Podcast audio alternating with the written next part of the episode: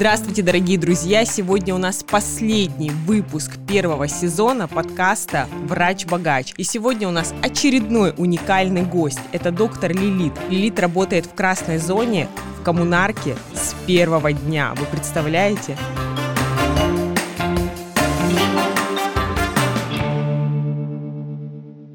Лилит, добро пожаловать. Всем здравствуйте. Ты работаешь в красной зоне с первого дня. Скажи, пожалуйста, ну неужели никогда не было страшно? Может быть, хотя бы в самом начале, неизвестная болезнь, от которой нет лечения. Ты молодая, красивая девушка, идешь в красную зону. Может быть, лучше замуж надо было? Страшно было всегда и страшно сейчас. Но когда я пошла на собеседование, единственный вопрос, который стоял передо мной, не то, что страшно, что никто ничего не знает, так проблема была, что никто ничего не знает, и мы все вместе что сделали бы максимально возможное от нас. Страшно было идти в такой коллектив высокопрофессиональных, супер крутых специалистов, потому что все-таки в ГКБ-40 работают очень топовые специалисты. Инфекционистов там немного, нас всего там 5-6 человек. Там хирурги, гинекологи, онкологи, нейрохирурги. Просто очень много таких специалистов. И ты понимаешь, что ты инфекционист. Все будут спрашивать у тебя. крути, все равно ты инфекционист, не касаешься ковида. Скажи, пожалуйста, так вот э, ГКБ-40, да, это же коммунарка, да? Просто да, они... ГКБ-40 — это коммунарка в простонародье, и, и там, так. И получается, что врачи, гинекологи, онкологи, хирурги, они тоже переквалифицировались э, в инфекционистов? Да, смотрите, больница строилась, строилась, строилась для многопрофильного онкологического стационара. Вдруг наступил ковид, и эту больницу открыли не для многопрофильного хирургического стационара, а просто для ковид-пациентов. И там уже был какой-то определенный штат сотрудников. Естественно, естественно, там были почти все хирурги. Ну, разных специально, да, и онкологи, и там общая хирургия, и нейрохирурги, и травматологи. И они все начали учиться на инфек... ну, то есть инфекционные болезни, все проходили аккредитацию через сайт НМО и получали допуск к работе с инфекционными пациентами. А ты, как и четыре других инфекциониста, была таким наставником можно так сказать, потому что все выписки, например, вначале у меня было 8 отделений терапевтических, и мы по всем отделениям с утра до вечера ходили, совместно с врачами смотрели почти каждого пациента, почти каждого, потому что на каждом дневнике, на каждой выписке стояла моя фамилия. То есть, если что-то произойдет, я должна была знать этого пациента, то есть хотя бы один раз я его точно видела на консилиуме. Ты сейчас сказала про сертификаты НМО, я сразу вспомнила, когда только вся эта история началась, мы с мужем засыпаем ночью, я ему говорю, слушай, что-то так страшно, вообще ничего не понятно с этим ковидом и так далее. Он мне на следующий день звонит, говорит, дорогая, можешь больше не переживать. Я получил сертификат НМО по борьбе с ковид, поэтому теперь тебе нечего бояться. Я говорю, спасибо. Я говорю, мы твой сертификат на входе домой повесим. Он у нас будет как оберег. Будем защищены. Скажи, пожалуйста, сейчас, получается, суммарно ты работаешь в красной зоне уже полтора года. С 3 апреля 2020 года. Ну как ты вообще жива? Жива, но наконец-таки у меня за два года первый раз отпуск, скажем так, по плану, по графику, и меня туда просто выпихнули в этот отпуск. Я не хотела, но за этим очень строго следят, за состоянием врачей, за состоянием психологическим в том числе. И сейчас я второй день сплю по 6 часов, и для меня это просто какой-то стресс на самом деле, потому что мой организм привык спать 2-3-4 часа максимум. Какой график был эти полтора года? Сколько дежурств? Первая волна — это была пятидневка, плюс два дежурства в неделю ночных. Дальше, начиная со второй волны, с июня, я начала работать в приемном отделении, и до сегодняшнего момента я там. Сутки через двое, сутки через сутки иногда бывает, если кто-то там в отпуск ушел, заболел из коллег, да, из инфекционистов именно. И так вот, сутки через сутки, сутки через двое. Ну, это на самом деле адовый просто график. Ну, то есть на работе ты не спишь. Потому что, ну, не то, что ты хочешь, не хочешь, тут вопрос в этом не стоит. Просто некогда. Абсолютно некогда, потому что есть пациенты, есть вопросы, которые возникают. Если я, например, сейчас так получилось, что у меня три, скажем так, основные есть работы в больнице. Первое, это просто когда ты принимаешь пациентов. Ты отвечаешь только за тех пациентов, которых ты принимаешь, просто на приеме. Второе, это когда ты консультируешь как инфекционист по всей больнице ночью. То есть неважно это, три ночи, два ночи, я не знаю, 12 ночи. Если у доктора, у любого возник возник вопрос к инфекционисту, он тебя вызывает. И это не только, у нас же два корпуса, дополнительный и основной. То есть ты по всей больнице ездишь, смотришь, делаешь. И самое сложное, конечно, самое ответственное, это когда ты работаешь старшим врачом приемного отделения. Тут ты отвечаешь за два приемных отделения. За всех врачей это около 10 человек в смене. За всех медсестер, за всех санитарок, за всех транспортных служб. Отвечая за пожарную безопасность, тебе всегда звонят, спрашивают, сколько там человек в больнице, сколько поступил, сколько у вас свободных мест. То есть тут режим многозадачности мозг просто начинает работать очень круто. Но когда я прихожу домой, обычно после смен старшего врача, у меня уже подруги, родители привыкли, что я просто никому не звоню, ничего не делаю, я просто сплю. Я даже в Инстаграм не захожу, у меня уже подписчики знают, что если доктор Лилит не зашла в Инстаграм, значит, у нее вчера была смена старшего врача, потому что сил нет, ни с кем разговаривать не хочется, просто поспать одно и никого больше не видеть. На следующий день уже все нормально, уже хочется опять на работу. Вот это называется призвание. Скажи, пожалуйста, что ты чувствуешь, когда твой пациент выздоровел и ушел своими ногами домой к семье. Был период, когда мы вели пациентов от и до, тоже параллельно со своей основной вот этой всей работой, которую мы ведем сейчас. Это, знаете, такое чувство... Я даже плакала один раз, вот честно, потому что был дедушка за 90 лет, он взрослый, он, естественно, он не разговаривает, ему плохо, но он все прекрасно понимает, то есть он в сознании. Было достаточно сложно с ним справляться, сложно с родственниками, вот эту связь, коммуникацию поддерживать. И когда дедушка сам ушел на своих ногах, хотя он, конечно, пришел лежать прочим. Это как такая гордость за, за весь коллектив, не за себя, а за всех, потому что в работе принимали участие все, и доктора-реабилитологи, которые с ним постоянно работали, ну, уже в конце, да, и медсестры, которые к ним постоянно бегали, потому что дедушка сказать не мог ничего, а надо бдить за ним, смотреть за показателями, не дай бог что-то случится. Вот я тогда заплакала. Это был первая волна в конец мая. Еще очень жарко было, я помню, блин, вся такая мокрая, тут все мокрое, внизу под одеждой, и тут все течет, да, и маска уже мокрая. Думаю, все, срочно надо выходить с красной зоны, немножко проветриться. Очень трогательно, спасибо, что поделилась. Да, это было круто. Скажи, пожалуйста, что ты чувствуешь, когда, к сожалению, пациента спасти не удалось, а ты приложила все возможные усилия, знания, которыми обладаешь? Я просто сейчас хочу сказать э, всем тем, кто будет нас слушать, ни один врач не желает смерти своего пациента. Для меня каждый мой пациент, это, знаешь, как вот действительно частичка меня уходит, потому что ты вкладываешь э, не только время, знания и силы. Это настолько эмоциональная связь, это настолько с человеком, ну ты его видишь. Ну как, ну, вот я не понимаю. Для меня это очень тяжело. И каждая вот эта вот, скажем, прямо смерть пациента, пару дней я точно отхожу. Могу ни с кем опять не разговаривать, только в себе, размышлять. А могла ли я сделать что-то вот так, а если бы вот так, а если вот его привезли чуть пораньше, то есть очень много разных таких причин, но нужно тоже понимать, что мы не всемогущие, к сожалению, в жизни бывают случаи, когда мы теряем пациентов. Но это очень сложно на самом деле. Знаешь, когда я работала в детской инфекционной больнице в Воронеже, у нас там был детский хоспис. И за полтора года в этой больнице я потеряла троих детишек. И каждый раз я попадала сама в реанимацию. До сих пор помню, я вот этого ребенка все сделала, все оформила, и дохожу до своего корпуса, падаю, все, у меня там давление упало, сахар упал, и мои доктора-реаниматологи меня спасали каждый раз. И когда я уходила из этой больницы, я думаю, господи, ну слава богу, я не буду вот этим заниматься, потому что детская смерть — это самое страшное, что может быть. Хотя ты прекрасно понимал, это хоспис, это дети, которые тяжеленные, которые когда-нибудь умрут в ближайшее время. Но почему именно на моем дежурстве там были врачи, которые по 20-30 лет работают, и у них там один-два ребенка, может быть, умерло за все это время, а у меня за полтора года трое, и для меня это так сложно было, просто крайне архисложно. Поэтому тут уже как-то тоже это все вспоминаешь немножко. Спасибо большое, что рассказала, поделилась. Это, конечно, очень тяжело, но... Мне кажется, я сейчас расплачусь.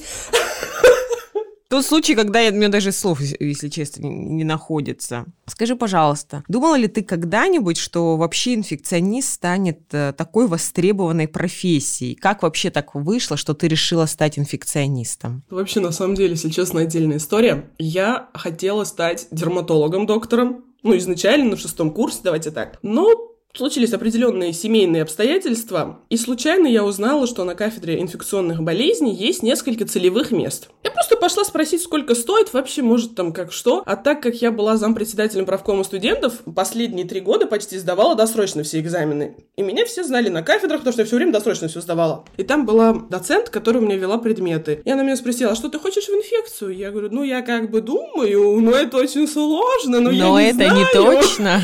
но это не точно, да.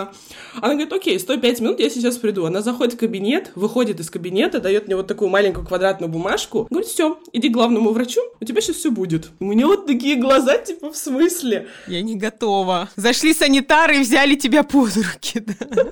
Нет, просто она говорит, ты же была студентом, ты студент, ты за врачей дежурила, и все у тебя нормально получалось, я уверена в тебе, что у тебя все получится. Я думаю, господи, ну ладно. А самое главное, реакция папы, знаешь? Какая я была? Папе позвонила, говорю, папа, знаешь, я тут в инфекционной болезни, меня уже взяли, считай. Он такой, а что, в другое место ты не могла выбрать? Это же самое сложное, что может быть в педиатрии, да и в принципе, да, помимо хирургических. А папа не врач же. У меня вообще никто не врач в семье, абсолютно все далеки от медицины, и я единственный врач в семье. И... В общем, папа был в шоке. Как папу зовут? Лерник. Как сейчас он э, гордится? Папа очень доволен конечно. Ему сложно, потому что все-таки я уже в Москве живу почти пять лет, там, четыре с половиной года. Для них, в принципе, было сложно, чтобы любимая дочка, которую они вот так как принцессу росли, ушла куда-то жить отдельно, не замуж выйти. И это не замуж выйти, это уйти в самостоятельную личную жизнь. Это было сложным, конечно. Но он тебя вот по телевизору сейчас видит, что звонит, говорит, вах, горжусь, красотка. Знаешь, родители, мне повезло с ними в плане того, что они мне всегда давали право выбора, неважно в каком это вопросе. Будь ли это замужество, как у нас сейчас принято, да, у кавказских, мне всегда говорили, это твоя жизнь, почему я должен за тебя решать? Или мне нужно было в какой-то кружок выбрать идти, там, не знаю, по рисованию, по пению. Ты приходишь за советом, да? Да, ты хочешь? Иди, не хочешь? Пожалуйста, не надо, а мы тебе там поможем финансово или чем-то, чем можем, да, если это, ну, в таких вопросах детских было. Поэтому с этим мне, к счастью, очень повезло с родителями.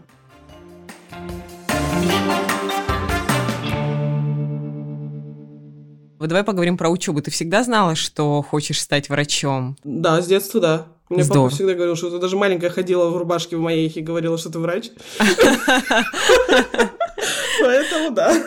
Однозначно. Но папа не хотел, кстати, вначале. Как протекало обучение в ВУЗе? Что самое приятное ты вспоминаешь? Приятно это те ребята, с которыми мы работали, учились точнее изначально. Это мой правком, который дал мне просто безумное количество знакомых по всей России, в каждом медицинском вузе. Со многими из ними мы сейчас дружим до сих пор. И мои однокурсники, потому что без них, мне кажется, эта учеба не была такой бы веселой. Скажи, пожалуйста, были какие-то неприятные моменты во время обучения? Может быть, сталкивалась с буллингом, ущемлением собственных прав, попытками унижения достоинства и так далее? То, на что сейчас наконец-то начали открыто жаловаться молодые доктора, потому что мы-то это все воспринимали как как ок, но что у всех так было и у нас так, а сейчас они такие молодцы, об этом во всем говорят, поднимают эту тему, надо все-таки как-то поддержать. У тебя такое было? У меня было один раз точно я помню, я попала, знаете, у нас в каждом университете на каждом экзамене есть преподаватели, которые уже, скажем так, договоренные студенты попадают. Я случайно попала к такому доктору, преподавателю. Я мне поставила двойку. А я не понимала, почему, потому что я все ответила. Я такая думаю, типа, в смысле, что это такое, как так? Я просто, наслед... ну, мне сказали, потому что так надо было. Я говорю, «А почему я? Ну, почему? Вот кому-то надо было поставить двойку. Ну, говорю, почему я-то? У него отвечали все, кто условно там дал взятку, да, а ты была как такое пушечное мясо, ну, которое приш... посадили да, для вида поставить отвечать. два. Да. Но на следующий день мне поставили экзамен, когда я просто пришла к заведующему, говорю, слушайте, ребят, ну как бы я все понимаю, но я же не... Ну все, очень быстро этот вопрос. Вообще без каких-то проблем. Мне повторно дали билет тут же. Тут же этот билет написала, ответила, и все, до свидания. То есть не было каких-то проблем. Злилась на тех, кому ставили пятерки, а они не готовились? Нет, я злилась, почему именно мне. Тебе все равно на них, как бы они как хотят, так и учатся. Ты не могла понять, Это почему проблема, с тобой так. конечно. А еще был момент такой, что у нас есть одна преподавательница, все в нашем университете ее знают, конечно, я не буду говорить имя, потому что некрасиво. Она прекрасно знала, что я перешла на бюджет, потому что училась адекватно и ну, как бы зампредседателем правкомом стала и продвигала университет, скажем так. Участвовала очень много, да, на разных конференциях, ну и училась, соответственно, без троек. Она правду знала, но почему-то всем говорила, что я все проплатила, и меня это прям раздражало очень сильно. И она говорила, вот, Аракелян и ее команда. Ну, на определен... в моей группе она мне вела, и нам никому не ставила зачет, экзамен. Команде твоей не ставила, да? Нет, я из-за нее пропустила единственный раз в жизни за все шесть лет экзамен, не вошла в сессию, потому что мне просто не поставили зачет. Ну, думаю, ну ладно, так бывает, так тоже надо попробовать. Не всегда все вовремя сдавать и делать. Сейчас, в общем-то, на тебя тоже такая обрушилась еще и слава, зовут на телевидение, ты решила вести блог, у тебя сейчас там огромное количество подписчиков, порядка 40 тысяч, да, насколько мне известно. Да, больше уже, да. Даже уже больше. Ты, наверное, там особенно и не вкладываешься в какую-то раскрутку, это все вот гармоничный прирост, да? Ну, на самом деле, я еще не вкладывалась. Еще, то есть 40 тысяч это вот все просто вот люди пришли, да? Это рекомендации, это какие-то известные люди репосты Отмечали делают, это какие-то крупные блогеры, да, отмечают. Сейчас я начала более-менее что-то уже как блогер истины, что-то делать для своей страницы. Фотосессию уже. сделала, да? Ну, фотосессии, кстати, у меня всегда были, я же фотограф, все. Подожди, мы еще про твое хобби, мы еще чуть поговорим чуть-чуть попозже. Вот, поэтому в основном на странице это такой живой прирост таких людей, которым просто интересно. К слову о том, что ты ведешь блог всего лишь год, и у тебя 40 тысяч подписчиков, а ты, в принципе, вообще не занималась как-то специально его раскруткой, это просто вот люди интересуются, тебя поддерживают, восхищаются врачом, который работает уже полтора года в красной зоне. Скажи, пожалуйста, уже часто приглашают на телевидение давать интервью? Приглашают очень часто, но у нас есть одна проблема, точнее такой момент, что наша клиника работает по стандартам GCI. И по стандартам GCI, ты, наверное, в курсе, да?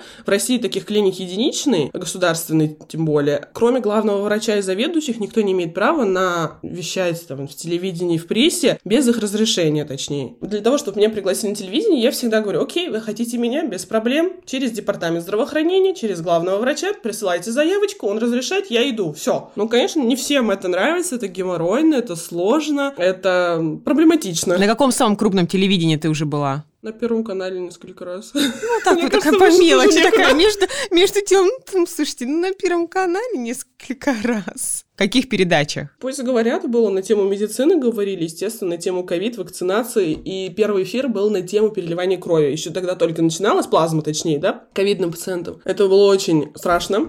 Вести блог это еще, я такая думаю, блин, блог, ну там же смотрит 40, 50, ну 100 тысяч человек, может быть, кто-то где-то увидит. А тут на всю страну, на весь мир. И если ты вдруг где-то, ну, некорректно выразишься, или тебя не так поймут, ну, это же ответственность. Ты не только себя представляешь, ты представляешь всю свою больницу, главного врача и всех своих коллег в своем лице. А на YouTube выложили потом запись этого эфира? Должно быть у меня в Инстаграме, там закрепленных актуальных есть точно. Ты смотрела, там комментарии адекватные были или как обычно? Все Честно, я вообще не смотрела. Всех жечь, они прививку рекомендуют на костер. Ну, это правильное дело, что ты не смотрела, потому что... Не захотела, я даже не подумала. Ну, как у тебя сейчас? Вот, вот ты какие-то посты пишешь, э, много неадекватных людей приходит вот с какими-то антинаучными высказываниями? В постах у меня, наверное, это те люди, которые мои подписчики. Вот я выкладываю пост, и каждый пост около 30 тысяч человек их видит по охватам, да? А вот рилсы, которые сейчас новые, которые западают абсолютно чужому человеку, который тебя не знает. У меня есть один рилс, недавно выложила, то, что при легкой степени ковид назначают антибиотики. И я там, типа, такая в шоке. Как Типа так? не надо, и да. тут начинается полностью, там такой разбор полетов. Может быть, 31 октября выложила? Нет, чуть раньше. Но 31 октября было именно самое жесткое состояние у людей, наверное. Я не знаю, с чем это связано.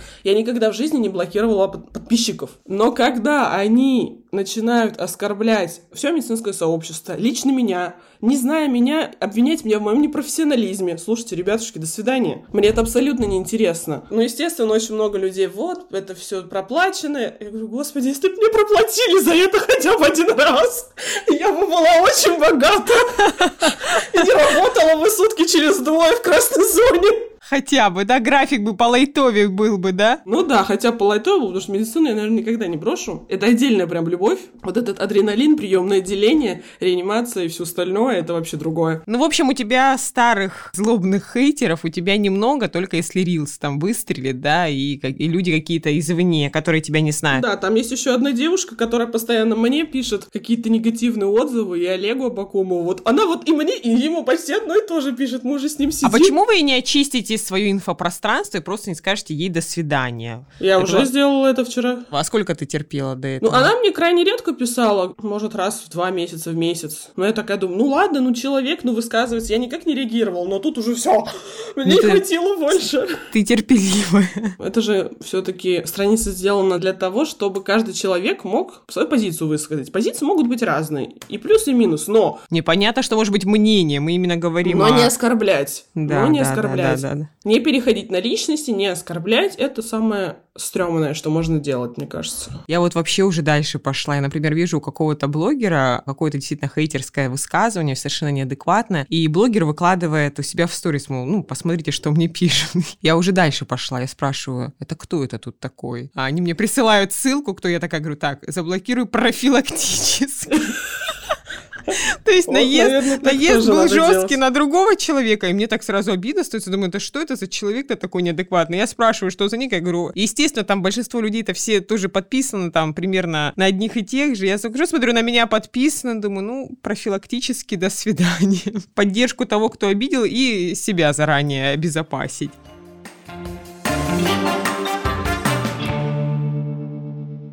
Лилит, ну график у тебя, конечно, сейчас э, очень напряженный. Отдыхать, как мы выяснили, ты особенно не успеваешь, да, поспать 6 часов для тебя роскошь. А как насчет хобби? Удается ли заниматься чем-то помимо медицины? До ковида еще задолго, там за несколько лет, я начала заниматься более на профессиональном уровне, скажем так, съемками, фотосъемками. И во время ковида, конечно, ограничения, не сможешь контактировать с другими людьми, а фотографировать-то хочется потому что душа требует творчества. И я решила фотографировать своих коллег в красной зоне. Это определенная серия фотографий на пол лица с, скажем так, более прицельно взят взгляд их, глаза. Потому что глаза — это зеркало души и вторая личность для...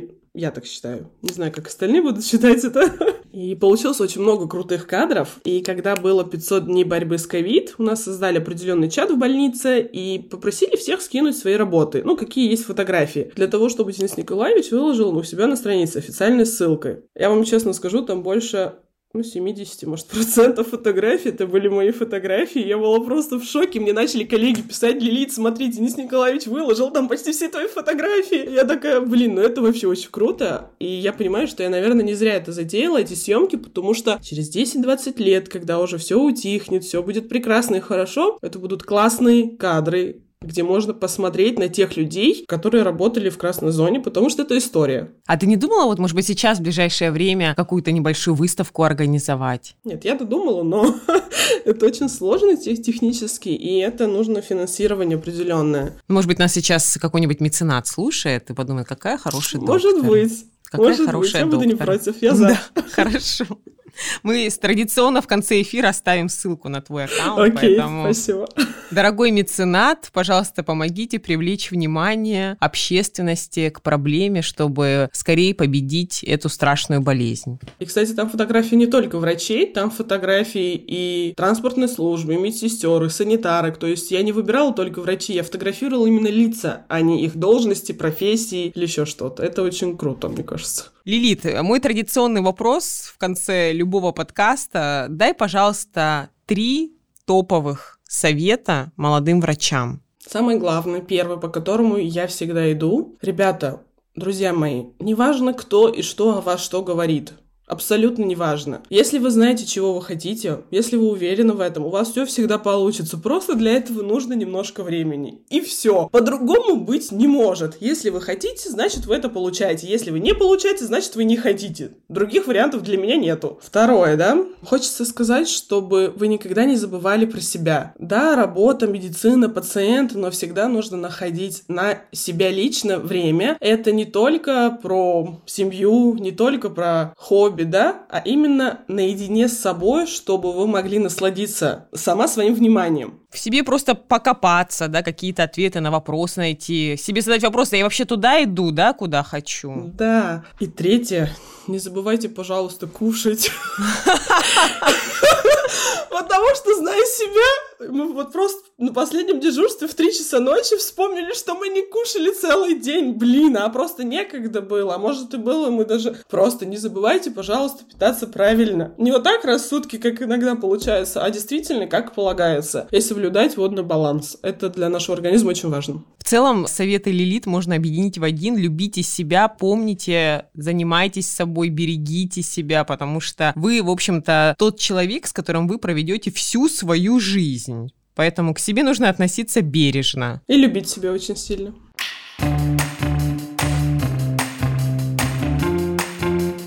Итак, дорогие друзья, завершился наш последний подкаст первого сезона «Врач-богач». У нас в гостях просто потрясающий врач-инфекционист, доктор Лилит. Врач богатый своими душевными, человеческими качествами. Врач, который спасает каждый день десятки жизней. Лилит, как написали мои подписчики, спасибо тебе большое, низкий поклон за ту работу, которую ты делаешь. Мы держим кулачки и просто бесконечно благодарны тому, что есть такие врачи, как ты. Спасибо. Спасибо вам большое.